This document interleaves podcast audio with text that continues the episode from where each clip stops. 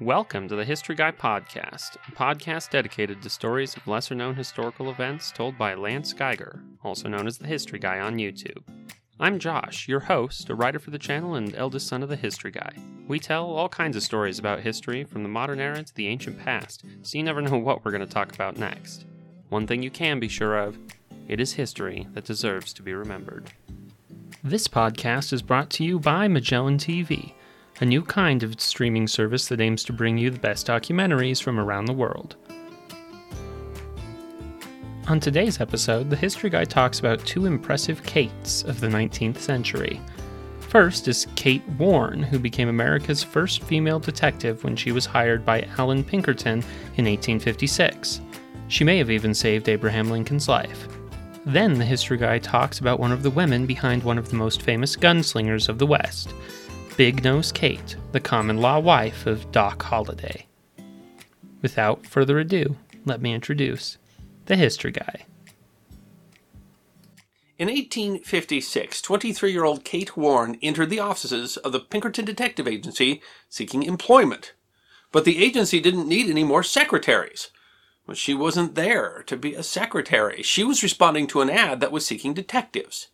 Pinkerton explained to her it is not the custom to employ women detectives, but she calmly laid out her case that women would be most useful in worming out secrets in many places that would be impossible for men. She convinced him, and he hired her, and she went on to have a career with the Pinkerton Agency, solving crimes, helping the Union during the Civil War, and at one point, possibly, saving the life of Abraham Lincoln. The story of Kate Warne, considered by many to be America's first female detective, is history that deserves to be remembered. Little is known about Kate's early life. She was born in 1833 in Erin, New York, but who her family was or what she did up until 1856 is poorly documented. She said she was a widow when she came to apply for the Pinkerton job. There are no positively identified photos of Miss Warne, but Allan described her in his memoirs and in some official Pinkerton documents. She was, he said, a commanding person with clear cut features, slender and brown haired. Her features were decidedly of an intellectual cast. Her face was honest, which would cause one in distress instinctively to select her as a confidant. Perhaps it was this quality that convinced Allan Pinkerton to hire her over his brother Robert's objections. Pinkerton had founded his detective agency in 1850 with a business partner, in part as a response to the need for railway companies to hire outside detectives to solve robberies and embezzlement.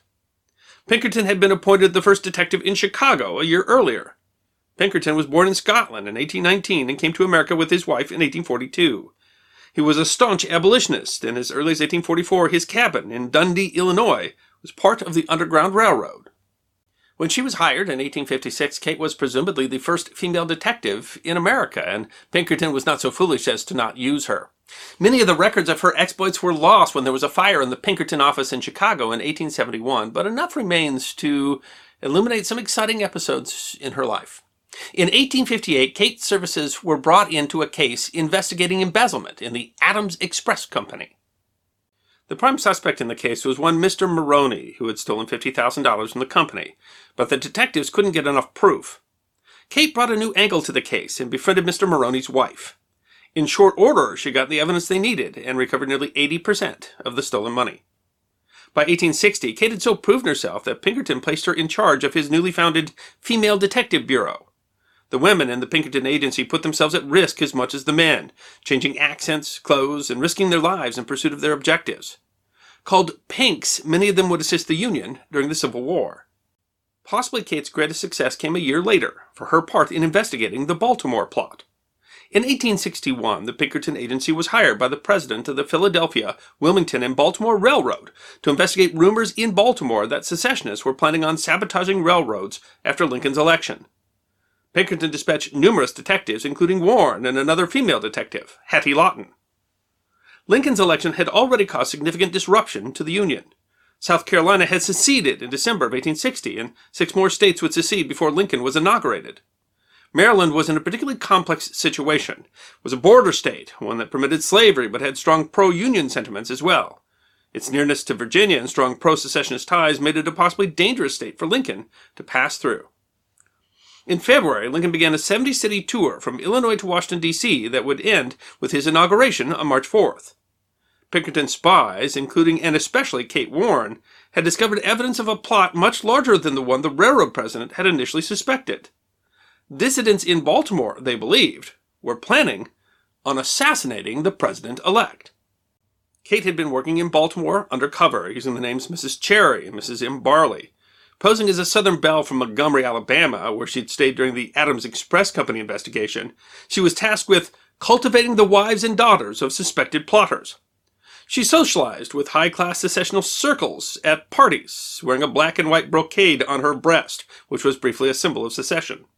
Her infiltration of these societies put together vital evidence of the plot to Pinkerton, though he maintained that his other agents uncovered evidence as well. She heard during her investigations that there was a plot to kill Lincoln when he was forced to change trains in Baltimore. Because of different gauges, it was necessary to switch tracks to board a southbound train to D.C., which would require a carriage ride of about a mile. According to Pinkerton records, Lincoln was to be waylaid as he exited the train to get to his carriage. A row or fight was to be got up by some outsiders, to quell which the few policemen at the depot would rush out, thus leaving Mr. Lincoln entirely unprotected at the mercy of a mob of secessionists. Once he was killed, the conspirators had chartered a boat that was ready to carry them to Virginia.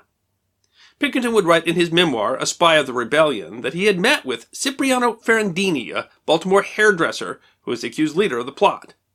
Pinkerton said he met with Ferrandini and several other conspirators at a hotel in Baltimore. When asked, Are there no other means of saving the South except by assassination? Ferrandini said, No, he must die, and die he shall, and if necessary, we will die together. Now aware of the plot, Pinkerton rushed to deliver the news to Lincoln, desperate to save his life. On February 21st, Lincoln met with Pinkerton and an associate. Lincoln was unconvinced that such a plot existed, though he agreed that if it did, it should be taken seriously. Lincoln only agreed to take precautions when his designated Secretary of State, William Seward, reported independently a threat of assassination reported by his son Frederick Seward. But Lincoln, taking seriously his role of steady hand, refused to adjust any of his plans for Harrisburg and stopped before passing through Baltimore.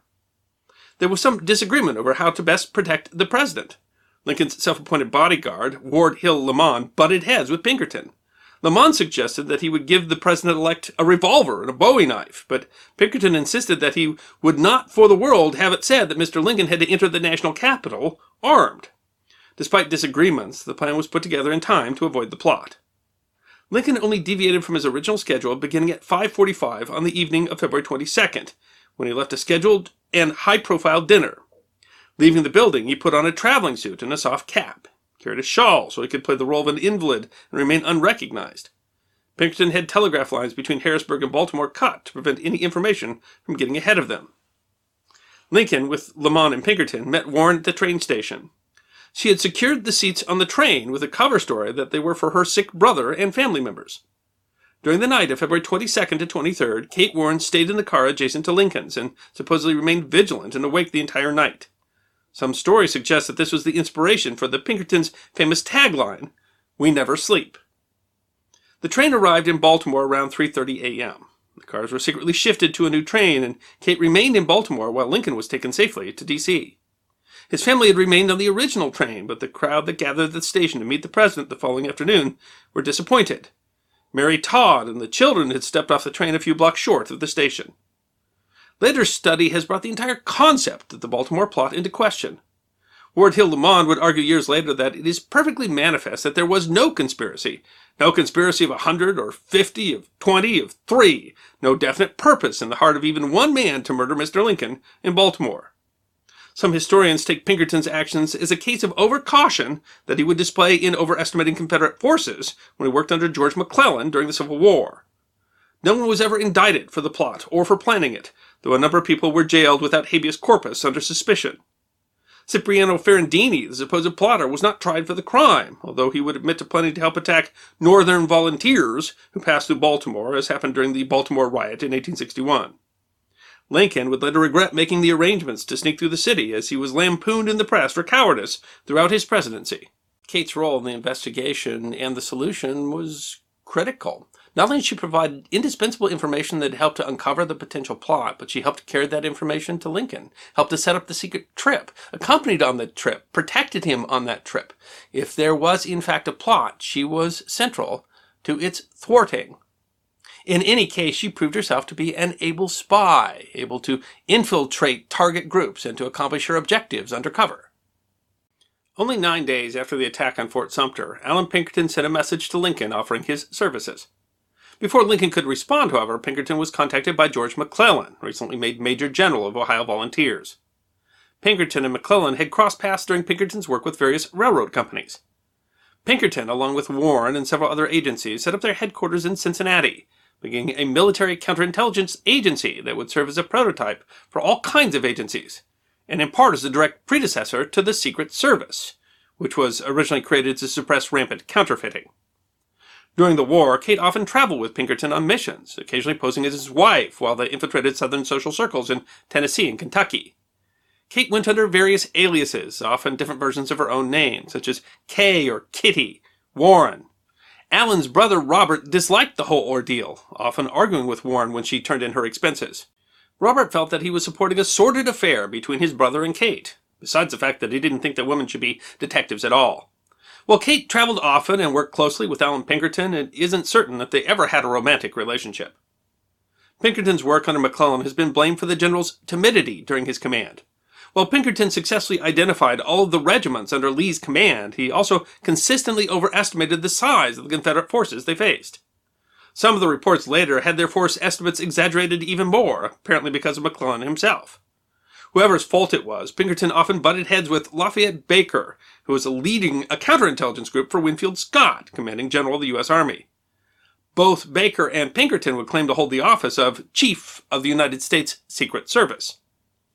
While it isn't clear just what missions Warne participated in during the war, she was certainly involved in important work reporting on the enemy, and it wasn't without peril. Timothy Webster, another one of Pinkerton's agents, was hanged in Richmond in 1862. That Pinkerton's direct work for the war effort ended when McClellan was removed from command of the Army of the Potomac after the Battle of Antietam. After the Civil War, Kate continued to work with the agency to solve crimes. She helped solve the murder of a bank teller who had been killed by a colleague who had stolen $130,000. Pinkerton suspected Alexander Drysdale, but he couldn't prove it. Kate went undercover as Mrs. Potter and through Drysdale's wife discovered where Drysdale had hid the money. In a later case, she went undercover as a fortune teller named Lucille to get information, all while supervising the other female agents. Almost certainly she solved many more cases and did more for the country than we now know, with so many of the records destroyed. She may have continued to do so for years, but she grew sick on New Year's Day, 1868, and died a few days later. Allan Pinkerton was by her side, and he had her buried in his family plot in Chicago, where several other Pinkerton agents are also buried. Headstone says she died of congestion of the lungs.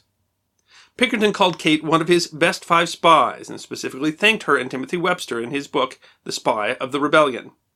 When Robert tried to end the practice of hiring women in 1876, Allen sent him a blistering telegram.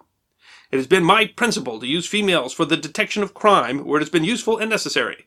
I can trace it back to the time that I first hired Kate Warne up to the present time, and I intend to still use females whenever it can be done judiciously. I must do it, or falsify my theory, practice, and truth. When he died in 1884, his sons quickly dismantled the Female Detective Bureau, they would later lead the agency into controversy, change its reputation by siding with companies against labor unions, leading to the Anti Pinkerton Act of 1893, which still stands and reads that no employee of the Pinkerton Detective Agency or similar agency shall be employed in any government service. In a time when women had few opportunities for paid employment, Kate Warne became America's first detective 35 years before women were allowed to become police officers she used that opportunity to never waver from her profession, to never shy away from danger. It's a tragedy that we know so little about what she did because of the loss of the records, but in some way it's fitting that for a secret agent, much of her career remains shrouded in mystery. When Allan Pinkerton would interview prospective female detectives, he would say this to them In my service, you will serve your country better than on the field. I have several female operatives. If you choose to come on board, you will train with the head of my female detectives, Kate Warne. She has never let me down.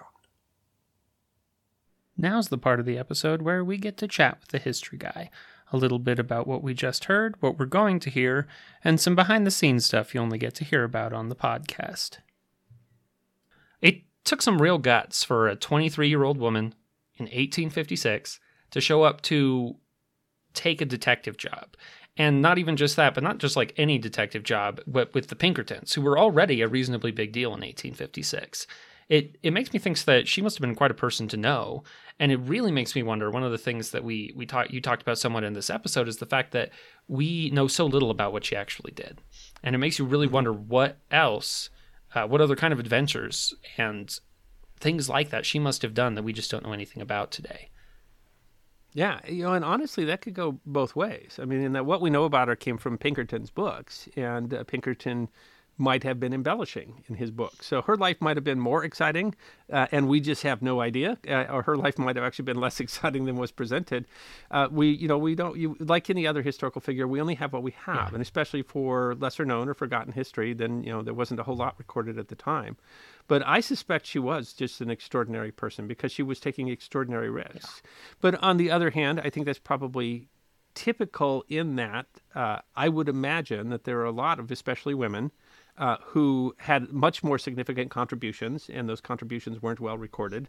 Uh, and so there's probably a lot of them out there that had more exciting lives than we realize, and she's uh, she's an example of that. I certainly would love to have met her and see what she said because we don't even have a verified photograph of no. her. The one the one painting is a drawing. Uh, and uh, there is one photograph where there's a, a, cavalryman or someone in a cavalry jerkin behind Pinkerton, and they think that actually might be Kate Warne, uh, and but they're not sure. And so it's I mean it's interesting uh, uh, that we don't even know for sure, you know, what she looks like, and and we only really have the story told by her boss, who had reasons to tell it the yeah. way he told it, and so so we're uh, you can only get this sense that this is really an extraordinary personality. Uh, at a time when you know that's just not how women were expected to behave. Yeah, and it's it is interesting to think about what uh, you know what Pinkerton might have said. Uh, he was he was an interesting figure, and I would say that yeah, I mean he was not perfect. That's what I'll say about Alan Pinkerton. He was he was not perfect, uh, but this was this was kind of an interesting part of his of his legacy is that he he really defended wanting you know women and the pinks.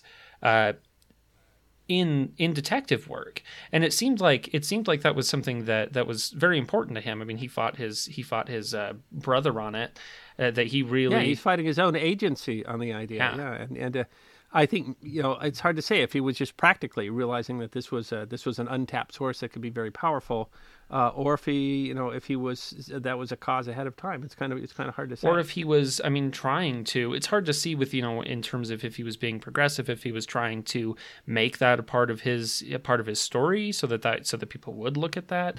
I, I don't know. It's it's it's really hard to know.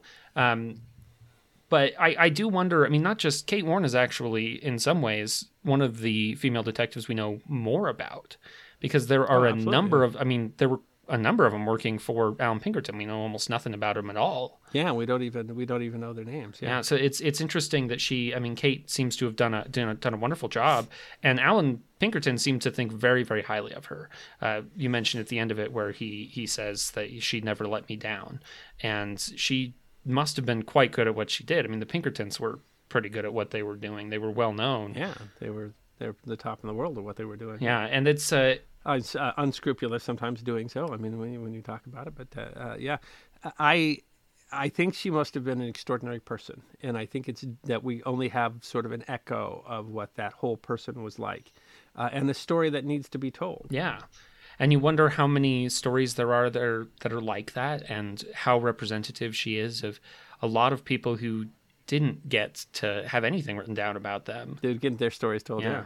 Well, especially and uh, setting aside everything else. Uh, I mean, they are they're detectives. I mean, there's reasons that they keep certain of the things that they were doing secret, yeah. and so you know to that extent, uh, she probably was a secretive person, and and uh, probably had to be uh, and uh, that's part of why we we don't get to know her. Yeah, and that could speak to how good she was at doing what she did. It is it's mm-hmm. too bad that there you know isn't some kind of she didn't write a memoir or something afterward, but um, it's where you are. And it's just that you like you said, we have what we have from history, and I think one of the one of the cool things that we really like to do on the history guys find find those stories and take what we do mm-hmm. have and and find the story in there because there are so mm-hmm. many things that are were so exciting were life and death situations that have essentially been uh, completely forgotten and that's and that's that's ignoring even some of the stuff we talk about that uh, you know was just mostly forgotten. uh, there's there's stuff that you know you find just a few articles about in the old newspapers that we've Yeah. made stories out of. and and readers and historians will come out with a book every now and again as someone that was almost completely Yeah. forgotten and they found some some good record and yeah so i mean there's uh, sometimes we don't even know what we don't know. I mean sometimes we know what we don't know. We know that there was someone there and Yeah. we, you, we know what's information but sometimes you don't even know what you don't know. I mean there are things that are that are truly forgotten. And one of the reasons that uh, we do what we do is to try to take you know what's almost forgotten and keep it from taking that last step into you know we don't remember it anymore. And it's I mean this this story is such a good example of that because even the Baltimore plot, which if it was a real thing, um, which a lot of people argue it wasn't, but it's it's really hard to know. I mean, Pinkerton certainly claimed to have some some incredible evidence of it, but eh, it's Pinkerton, so I, I don't know if he was uh, making some of that stuff up in his in his books or you know kind of exaggerating what it was. But it was at least important enough that I mean they convinced Lincoln to do something that he did not really want to do. Yeah. Yeah, and uh, Lincoln actually took some political heat Yeah. for that, uh, and so I mean, it's uh, that's an interesting bit. I mean, you, can- you can see some of that reverberating in politics today Yeah. too. I mean, once you decide you don't like someone, then you can turn anything into you know into, into a reason to attack. So I mean, no one would think twice though about uh, the Secret Service taking steps to protect from even a vague plot today. Uh, but at the time, it was kind of unheard of. No one would have thought of it, and so yeah, that's. I mean, that makes an extraordinary story in itself. Yeah. Uh, and how far that plot really went. I mean, there was a plot, but I mean, how whether the, the plot had carried to the point where they were actually going to act that day. I mean, that's a, that's a real question. Uh, but I mean, if they had failed and he had been killed, we would remember it. Oh yeah, it would. I mean, it just And- if- absolutely. Yeah, or if they had succeeded because someone jumped in front of the you know the person with the with the gun or something like that. But uh, if if you succeed the way you know that they that they did it, then you wouldn't know that you succeeded. You wouldn't know what you prevented because you kept it from happening. Yeah, and I mean that really could be. I mean, it could have been a very important uh, piece of history in terms of if if there really was that plot, and it's it's just impossible to know uh, at this point how how serious that plot was. I mean, there could have been people on the street who were considering it. Yeah, we honestly we don't know. But I mean, she played she played an interesting role in that interesting piece of, of Yeah. of- it's I mean, it, even at the time we don't know it. So when you talk about forgotten history, I mean, we, it, it wasn't even clear what happened then. No, and they, they for years they have suggested that oh, it wasn't as big, and, but even. Uh, you know, uh, Ward Hill Lamon, the the bodyguard, didn't think there was anything to do with that. But I don't I don't know. It's it's just it's just hard to know about exactly how serious it was, and if there were people in that crowd um, that day who were disappointed that they didn't see Lincoln, not because they wanted to see a president, but because they were hoping to.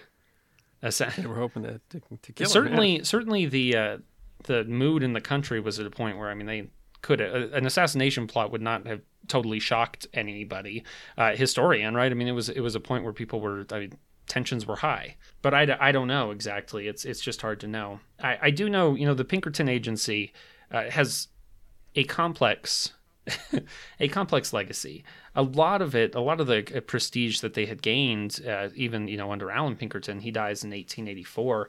Uh, they lost a lot of that with uh, unpopular actions against uh, unions.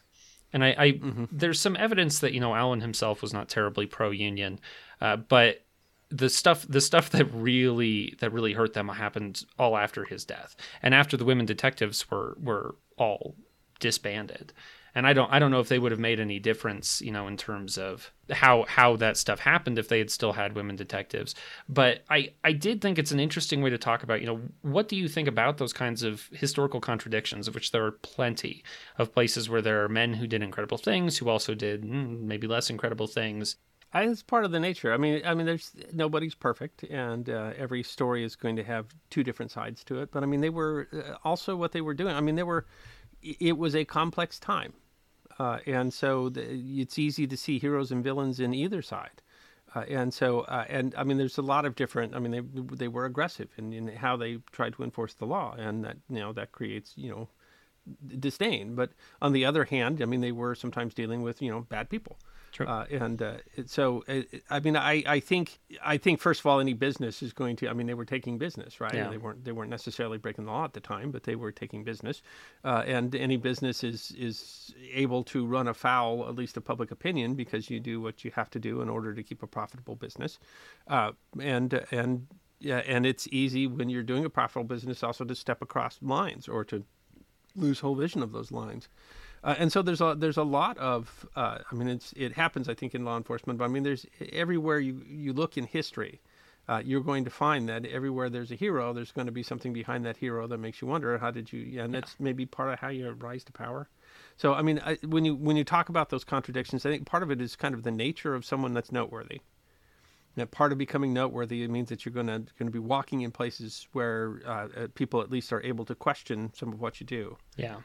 And part of it is in just the ambiguous nature of life. I mean, if you you know how far is it is it too far to go when you're trying to track down someone who's you know legitimately breaking the law, and or how much how much rights does uh, a mine owner have uh, to defend their interests, Yeah. uh, and uh, uh, you know so I. I uh, we try not to take sides in Yeah. history, and and, and and we try to prevent present an unvarnished version that you know shows how you know you see things from both sides. And I think if you know things didn't have both sides, our stories wouldn't be nearly as interesting. Yeah. Uh, but uh, I mean, I, I have trouble going back and, and ju- I think you would certainly say that the Pinkertons did good. Uh, but I think you would also uh, would be able to look at some cases and say, hmm, you know, uh, uh, maybe the Pinkertons were very much stepping over lines at various times.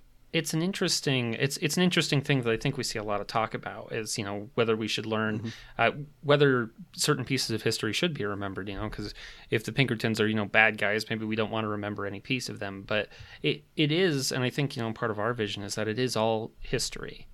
And that it really isn't I mean it just Mm-hmm. And- never is as black and white as we want it to be in an industry that hadn't been created, and so how did you even know where the lines were? I mean, a lot Yeah. of the time they were the ones that were kind of making, helping to make that determination. They certainly played important roles in, in important chunks of history, uh, and uh, I, you know, I. I can't judge on any specific instance because that's my not my job as a historian. All I can do is tell the story, uh, and I think that most of us understand that if someone were to tell your story, that there probably would be parts of the story that would leave people thinking, you know, less of you, and parts that would leave them thinking more of you. And I mean, that's that's what it is to be human. yeah that and that's just true on a on a larger collective sense for humanity But is I mean, you know, we honestly don't know if the agency would have been different if Alan Pinkerton had lived longer, or we don't know. No, there, and it's it's hard because once once we're in the position where we're at, where we can look back and you know we can judge these decisions and stuff like that. I'm not necessarily saying we shouldn't make you know some judgments. We is the, the kind of the universal we uh, as on pieces of history, but uh, but also it's you can't change it once it's happened. And for us as historians, uh, it, telling the story I think is as important as uh, Absolutely. I, I certainly am not saying that you shouldn't judge. yeah uh, even though you know you could you know caution against some too much anachronism in your judgment. Uh, what I'm saying is the historian shouldn't judge. The historian should tell the story and you know leave it to others to judge the story. That's my vision of history. That's not everybody's vision of history. That's not how some historians work. Uh, but I mean that's that's my idea. I, I my goal is to tell the history uh, and and to leave the judgment to uh, to other people because history is what informs you, and then you make your decisions from there. So, if if we're providing you know the the premise that allows you to come to deductive reasoning, that's fine. And if two different people come to different conclusion, that's fine. But you have to have a basis of fact to do that, and that's what we're trying to do is to as much as we can present that basis of fact, and that's why you can talk about someone like Alan Pinkerton or Yeah. everything that the agency did, uh, and and uh, you know give it the whole context, and then you know let people judge however they want to judge what that means today. I agree. I think that that's I think that that's where our vision is, and I I really I mean that's for me. I'm proud that that's kind of the the history that we tell is we're we're not trying to sugarcoat anything. We're not trying to make villains or heroes out of people. We're just trying to tell the story as it happened. Mm-hmm. And that does make me think of this story and other stories that we've talked about about making movies. Uh, I think that Kate Warne, uh, we don't necessarily know enough about her specifically to make you know films, but it makes me think that there are there's some stuff in here that could inspire some very cool She movies. could, she could be a great heroine. Yeah. Yeah. I think there was there was a Canadian TV series sometime in the mid 2000s that was about the Pinkertons. I think she had a character in there. yeah, Uh, but I mean, yeah, I mean, it would be quite interesting to have you know uh, mystery in the West and have her as a as a protagonist. I, you know, I think that could be. Uh, and uh, some of the stories, I think that actually that television series was really actually basing on Pinkerton's book and, and was supported by the agency, and they were they were actually telling true stories of the agency. Uh, but I mean, there could there could be actually some good fiction Yeah. written out of this heroine as a character too. and she was she was Uh, yeah, doing I so mean, she- much and so many. We we don't know much at all about what she was doing. You know, during the actual uh, Civil War. We know that they we know that Pinkerton acted when in you know in support of the military, but we don't really know much about what her actions were specifically there. Yeah, I think there could be certainly something here, and it's another one of those. We're always saying that, that the story of history is actually more interesting than a lot of what is done in fiction, yeah. and this is this is an example of that. And this is an example of an actual true character that could be a really fascinating character to you know because what are her motivations to do what she was doing yeah. at the time that she was doing it, and how much risk did she take you know and, and why was she willing to take on that personal risk i think there's a really interesting story there so i agree i mean it was it was a, it was a good story to tell on the history guy and i think it would be a good story for someone to tell if they wanted to tell it on the on the big screen i really agree i hope to see something like that someday Magellan TV is sponsoring this episode, and they sponsor all of our podcasts. And if you've listened to the podcast, you know that what we like to do is talk about what we've been watching on Magellan TV lately. And so, what have you been watching on Magellan TV? Uh, you know, this morning I was watching something called Shoreline Detectives, uh, which is a series uh, about the United Kingdom. It's got so much history. And so they just take a piece of shoreline, and anywhere you find a shoreline in the UK, you're going to find lots of history. And they were looking like one of them was looking at an 18th century shipwreck, uh, another one was looking at some medieval ruins, uh, as well as up to 19th century uh, lime kilns. it's an archaeology story, an in archaeology. Archaeology along the shoreline is always particularly interesting because the you know the ocean tends to wear away history, and you have to go down and really dig in to find it. And that's particularly interesting to me in the UK, where there's just such a length of history, where you can stumble on things from pre-Roman times up to you know up to Napoleonic times that are all quite interesting. There's I think nine different episodes in the series, and it's it's really fascinating because it's just wherever little chunk of coast of England you go, you're going to find a lot of very interesting history. And one of the many things things I love about Magellan TV is that you can see something about almost anything that you, you know, if you want to, if you want to see nature, if you want to see history, if you want to see whatever. What have you been watching lately on Magellan TV? So one of the things I was watching uh, this week was I, have been really interested in. We finally got the James Webb Space Telescope up, and so I watched this this fairly short little documentary, about a half hour, that was talking about. It's called Planet Hunting with the James Webb Space Telescope. And to be honest, it's kind of a primer for what we're going to be, what we will hopefully be looking at uh, when the James Webb Telescope starts, you know, bringing us information. Because I think there's a lot of stuff out there still to discover that we haven't even touched on. And uh, the James Webb Space Telescope is going to be able to see some stuff that we haven't been able to see. It's also going to be able to look at some of the stuff that we have found, and that's kind of what they talk about in this. Is they talk about how the James Webb Telescope is going to be able to help us kind of look further back into the past using uh, more sensitive infrared. I think it looks it's looking forward to hopefully some truly incredible discoveries and kind of mm-hmm. how we might be able to tell when we see these exoplanets. I mean is there life there and how would we find that out? And this the james webb is supposed to be more sensitive to some of that stuff. Hopefully i mean we might be seeing some really really cool stuff in the next you know decade or so in yeah. space exploration. That's amazing. I love watching space stuff on magellan i really do. For a historian first of all this is i mean this is as cutting edge future as you can get uh, but it's allowing us literally to look back in time. Yeah. And there's such a great history of human space exploration and how we came to where we are and why we're always trying to do that. And what in human nature, I mean, the same thing that got people in a boat and asked them to sail, uh, you know, across an unknown ocean. It's an interesting piece of technology. Uh, like anything else happening today, in 20 years, what are we going to come back and say about the the, the, yeah. the Webb Space Telescope and what does it really mean to us? And because we don't know yet what it's going to change, and that's just so exciting. It, it will be fun history at some point. And of course, if you are a listener or watcher of The History Guy, you can always go to try.magellantv.com slash history guy, where we will always have a deal for you, sometimes a free month or a deal on an annual membership, or even a documentary that you can watch for free. Again, that's try.magellantv.com slash history guy. Next up, the History Guy talks about Big Nose Kate, the common law wife of Doc Holliday and stay tuned after the episode to hear us chat a little more with the history guy. Virgil Morgan and Wyatt Earp and Doc Holliday walked into history on October 26, 1881, when they exchanged gunfire with a group of outlaws in the town of Tombstone in the Arizona Territory. What happened there is fairly well known, but much less well known was the story of the woman who briefly accompanied Doc Holliday at his time there in Tombstone and who may have saved his life earlier in his career.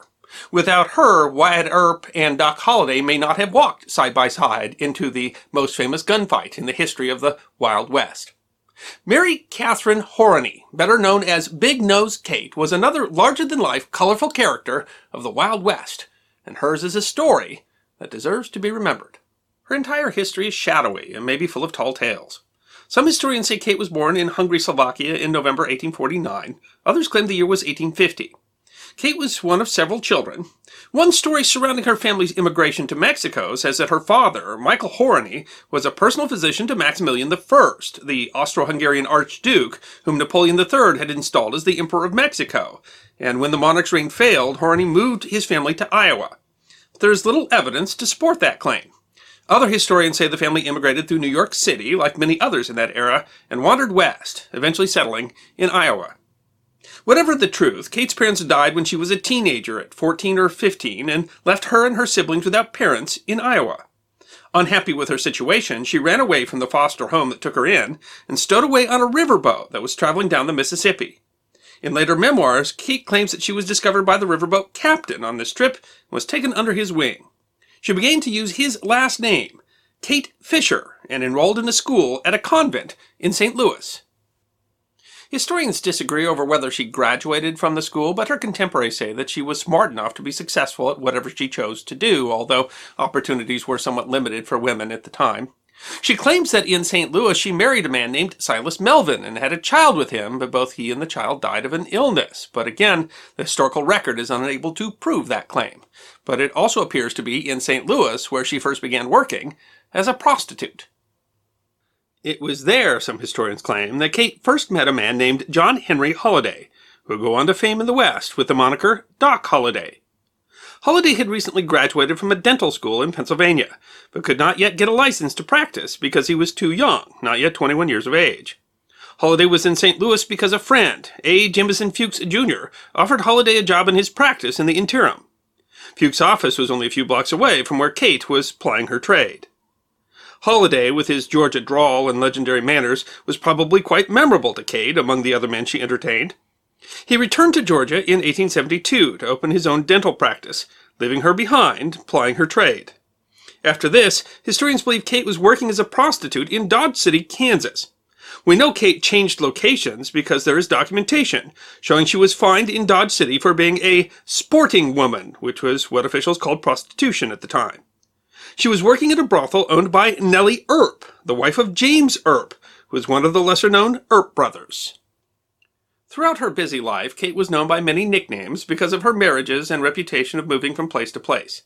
In addition to Big Nose, she was also known as Katie Elder, Mrs. John H. Doc Holliday, Nosy Kate, Kate Cummings, and Kate Melvin. The nickname Big Nose Kate was actually used by Wyatt Earp in an article he wrote for a San Francisco newspaper in 1896. Earp wrote that this wasn't a comment on her actual nose, but referred to her strong, bold character. He said she had a legendary temper and valued her freedom over most anything else. Despite numerous film depictions to the contrary, Kate wasn't particularly fond of Earp, and the feeling was reciprocated. She was not a blushing violet, and never apologetic for her profession or her hard-drinking ways. The men around Kate may not have appreciated the way she didn't ask for permission to live the way she wanted to. They may also have been intimidated by her intelligence, which Holliday was known to have said was equal to his own. In the 1870s, Kate was living with J.S. Elder, a saloon keeper in Wichita, who gave her the surname made famous in the 1965 Western film The Sons of Katie Elder, starring John Wayne and Dean Martin. She was arrested for prostitution in June of that year, and that brush with the law may have encouraged her to move somewhere more friendly to her profession. Kate went upstream from Dodge City to Great Bend and her protector, J.S. Elder, went elsewhere. Unfortunately, trouble found her again in Great Bend, and Kate was fined $10 for assault and battery. She found another man to protect her, a saloon owner, gambler, and gunslinger named Tom Sherman, a man with a fearsome reputation. Sherman wasn't someone to mess around with. According to one story, after shooting a man in a gunfight, Sherman said to the people watching, I'd better shoot him again, hadn't I, boys? And he did, walking up to point blank range to do so. Kate and Sherman wandered the West, going from town to town seeking opportunities for both prostitute and gambler. She was working in Fort Griffin, Texas, when Doc Holliday blew into her life again. In the time since she had known him in St. Louis, Holliday had been shot in the leg and now walked with a limp. He had also picked up what people at the time called lung disease or consumption. Doctors today call it tuberculosis. It would eventually kill him, but in the meantime, Holliday went west, seeking the drier climates that were believed to help those with his condition. Along the way, he was developing his own reputation for violence, and no patience for those he felt were shortchanging him. In addition to reuniting with Kate, it was at Fort Griffin that Holliday met Wyatt Earp, then a deputy U.S. Marshal, who was on the trail of the notorious outlaw, Dirty Dave Rudabaugh. Holliday had played cards with Rudabaugh and described him as an ignorant scoundrel. It is entirely possible that Wyatt and Doc Holliday were introduced by Kate, who was probably already familiar with Earp, having worked at James Earp's saloon earlier in her career. Later, Earp told a story about what happened in Fort Griffin, which Kate said he embellished, but which actually showed her in a good light. According to Earp, Holliday was playing cards with a notorious gambler named Ed Bailey when things went awry. Bailey, apparently not trusting Holliday to play fairly, was looking through the discard pile after every hand. That was blatantly against the rules of the card game. Holliday asked Bailey to stop, and when he didn't, Holliday raked in the pot, apparently intending to leave. Bailey drew his gun to make Holliday put the money back, but Holliday gutted Bailey with a knife, killing him. The townspeople nabbed Holliday and threw him in jail, rumbling about ropes and murder.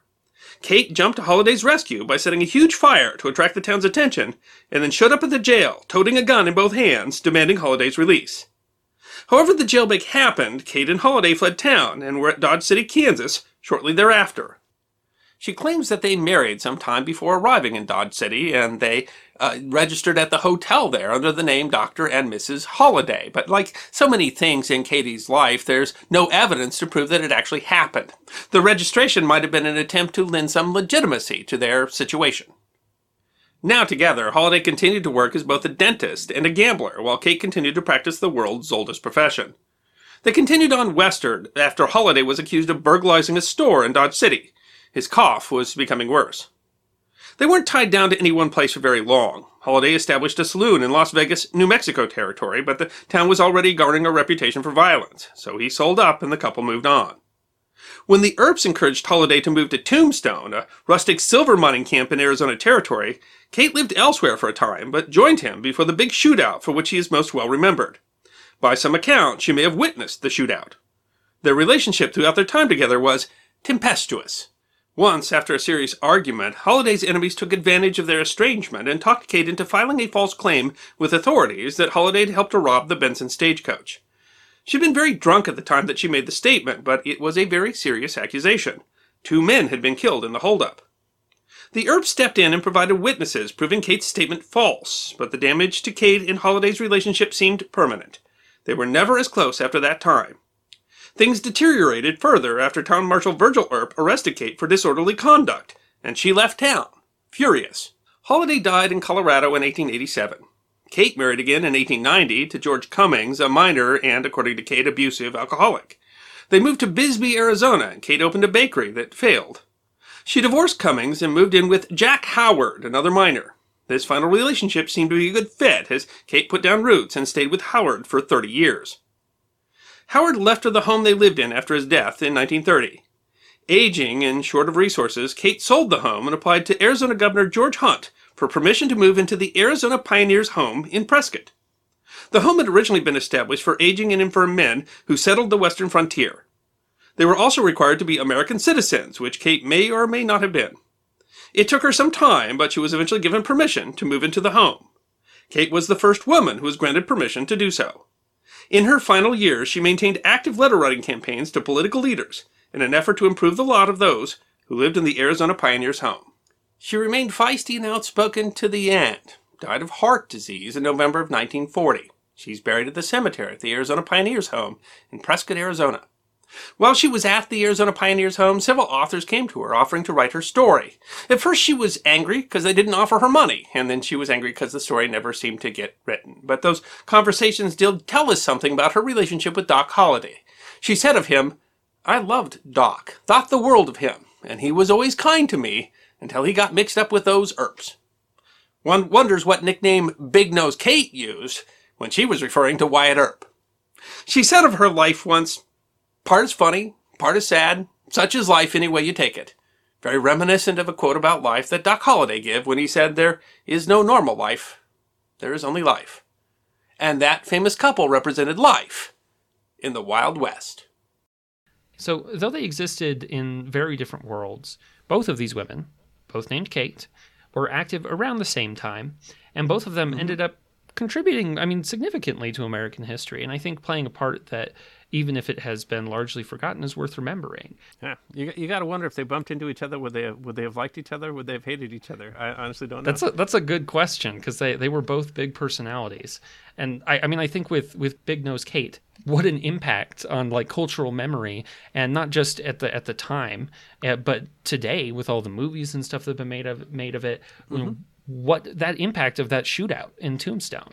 It's incredible to think that you know that she played such a role in that, and that the complexities of what it took to make that event, which is so iconic, happen.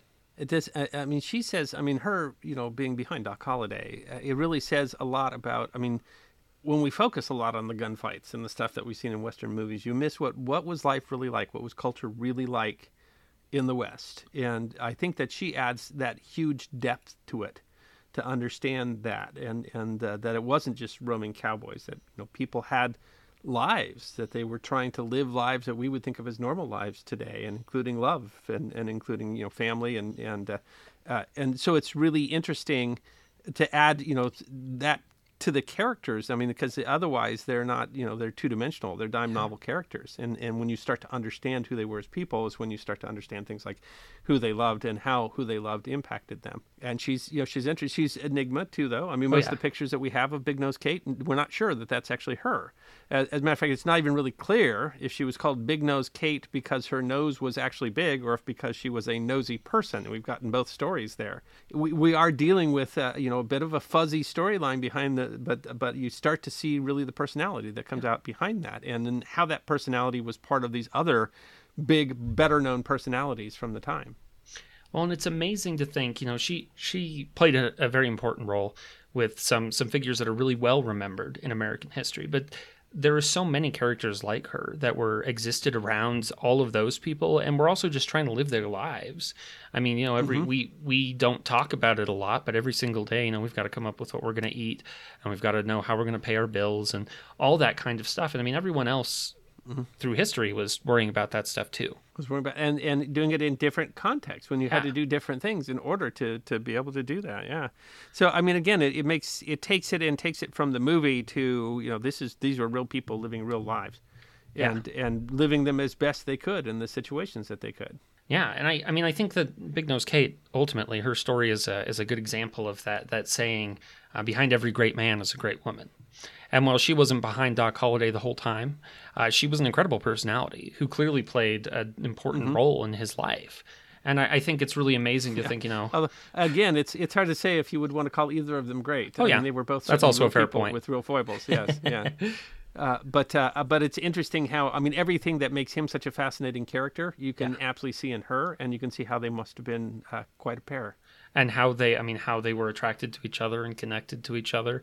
It's interesting too to see the all of the various personalities and she wasn't really a fan of of wyatt earp and uh, well vice versa. And it's it's all those kind of characters that you know they were all living regular they weren't all just superheroes. I mean they which i think is what we get in a lot of those western movies is that these were gunslinging uh people who eh, had did were heroes and had those and even if they had you know foibles or whatever they they still had these like these uh, hugely important moral compasses or whatever you know we were looking at in those. And the the truth is is that you know all of them were facing life in a very chaotic world. Mm-hmm. It was, yeah, and a world of so much change. Yeah. One of the things that when you really get to know, I mean, for all that we talk about in movies and things like that, what you really see when you look at the life of, of Doc Holliday and Wyatt Earp is is two guys who, over their lifetime, uh, the world changed so much. I mean, what they did to make a living when they were in their 30s uh, was no longer even acceptable behavior by the time they were in their 50s. And Yeah. they had to figure out how to keep living in that. And to see that period of change, that weird overlap between the frontier and the modern world.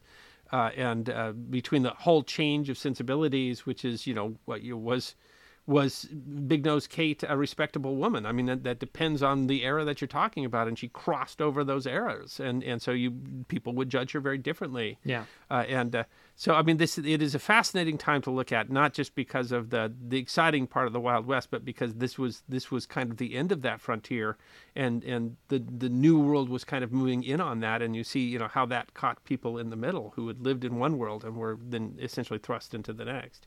And they didn't have they didn't have anywhere to go. Uh, it, when you know when that uh, Yeah. when that frontier starts to starts to close, and when there comes a point where the the way that they could you know kind of exist as a, Yeah, I mean that that affected that affected both of them. Yeah. Of course, Bat Masterson, who was was one of Wyatt Earp's deputies in Dodge, ended up a baseball sports writer. I mean, Yeah. it's, it's just it's a very you know it's it's astounding to think of how that change occurred. yeah that those two things could be within just a few decades. I mean, we've seen a lot of change Yes. you know in our own in, lives in the same but- career. yeah, yeah right Yeah, to, I to mean, go from we think a- we've seen change because our because our cell phones got thinner, and uh, to understand how much things changed in that period uh, in, at the end of the 19th century, uh, in terms of, of technology and culture and society. I mean, worldwide, but especially in the United States Yeah. too, where parts of United States were still just being populated, and and parts of the United States were as urbane as any place in the world. Yeah, that that shift between say, um, I mean, 1860 and 1890, that period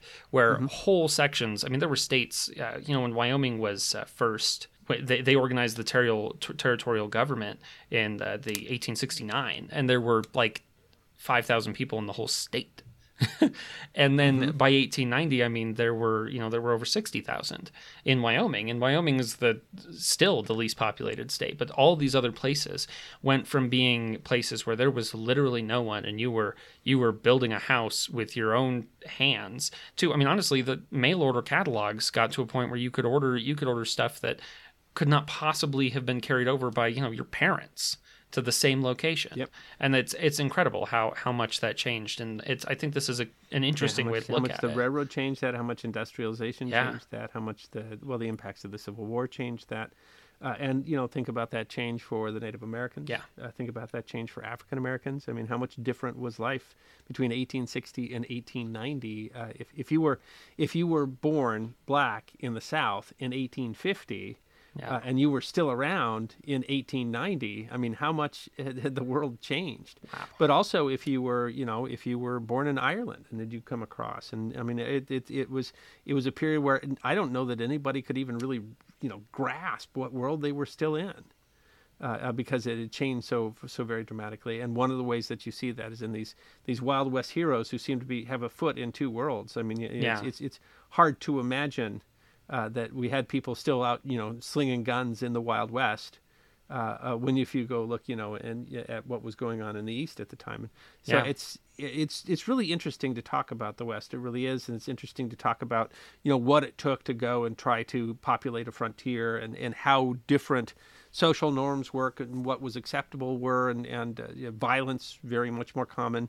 Uh, And it's it, it is really an interesting time to talk about. Of course, it's been mythologized a lot through our popular culture, uh, but it, it is a, truly uh, historically a fascinating time to study because it represents a time where we literally can see the movement from from unpopulated wildland to frontier to city life, and Yeah. and you see that over just a few decades, where I mean, where suddenly these cities now look just like you know modern cities today.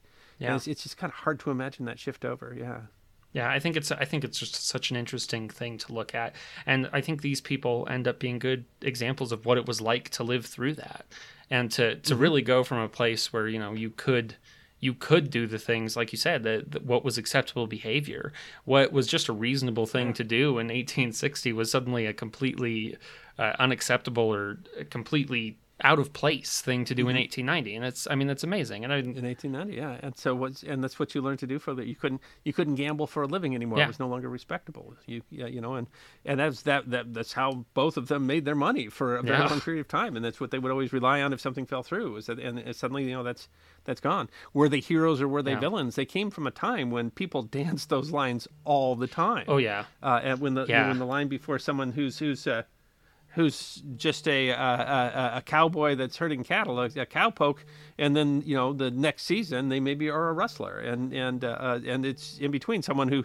many of the people that enforce the law were certainly criminals before, Yeah. uh, and uh, you know some of the people that arrested bank robbers had robbed banks, and and uh, so this is it's a time when Yeah. that wasn't all that uncommon.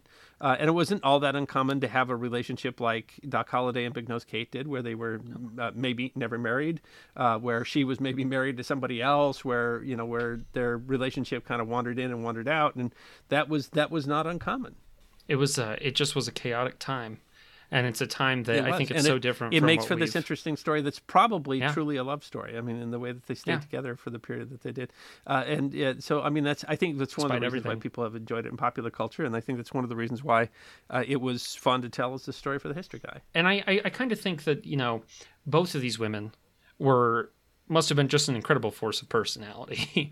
uh, both of them, although they ended up living such you know such different lives, I mean they, they faced the world and they refused to let it tell them how they were going to live their lives.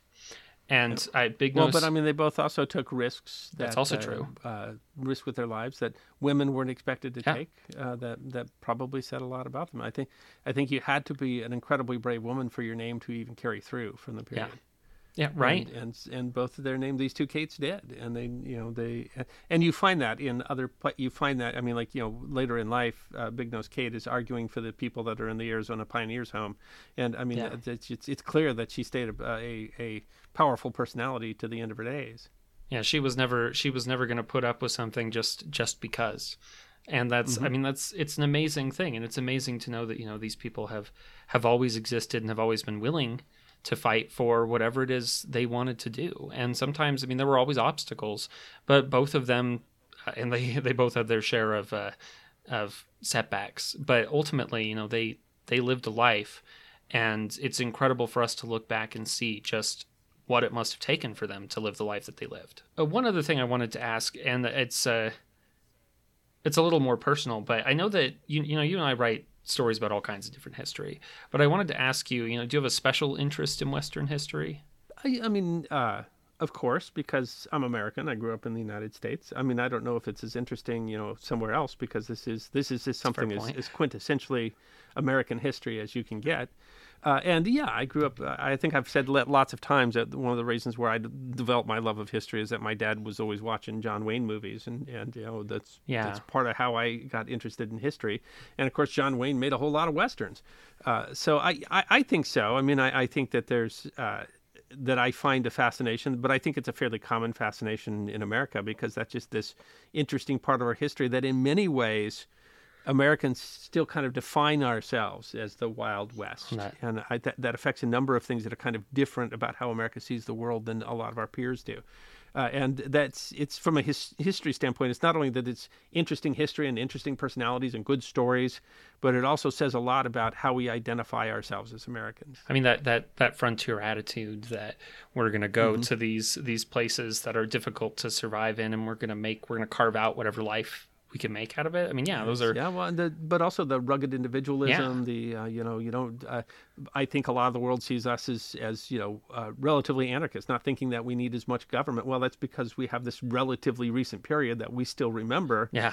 Uh, where people moved beyond government, uh, and they had to be, you know, their own version of the law, and that I think still is part of how people judge Americans today. That you know, Americans see that because that that's that's how we remember, you know, building the nation that we Well, that's a central And- piece to that that kind of American mythology of what what makes America America.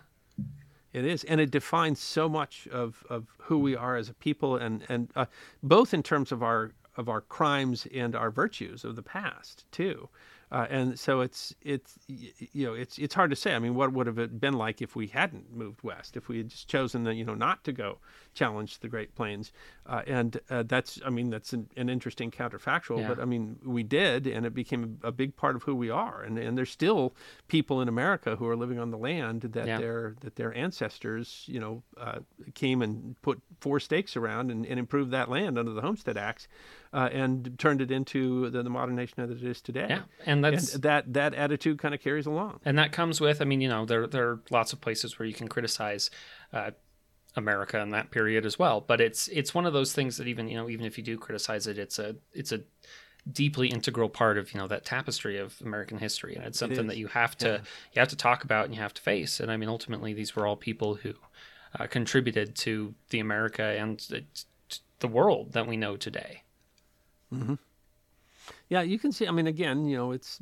I I don't mean to make any judgment on it. You can say a lot of things Yeah. about the American expansion in the West, but you certainly can say that it was an exciting time, that was full of stories that are that are worth telling.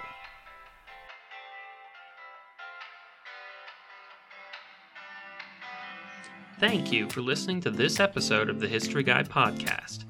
We hope you enjoyed this episode of Forgotten History, and if you did, you can find more on our website, thehistoryguy.com. We release podcasts every two weeks, so stick around if you want to hear more podcasts of Forgotten History. You can also find us on Facebook, YouTube, Instagram, Twitter, and Patreon. You can even get a personalized message from the History Guy himself on Cameo.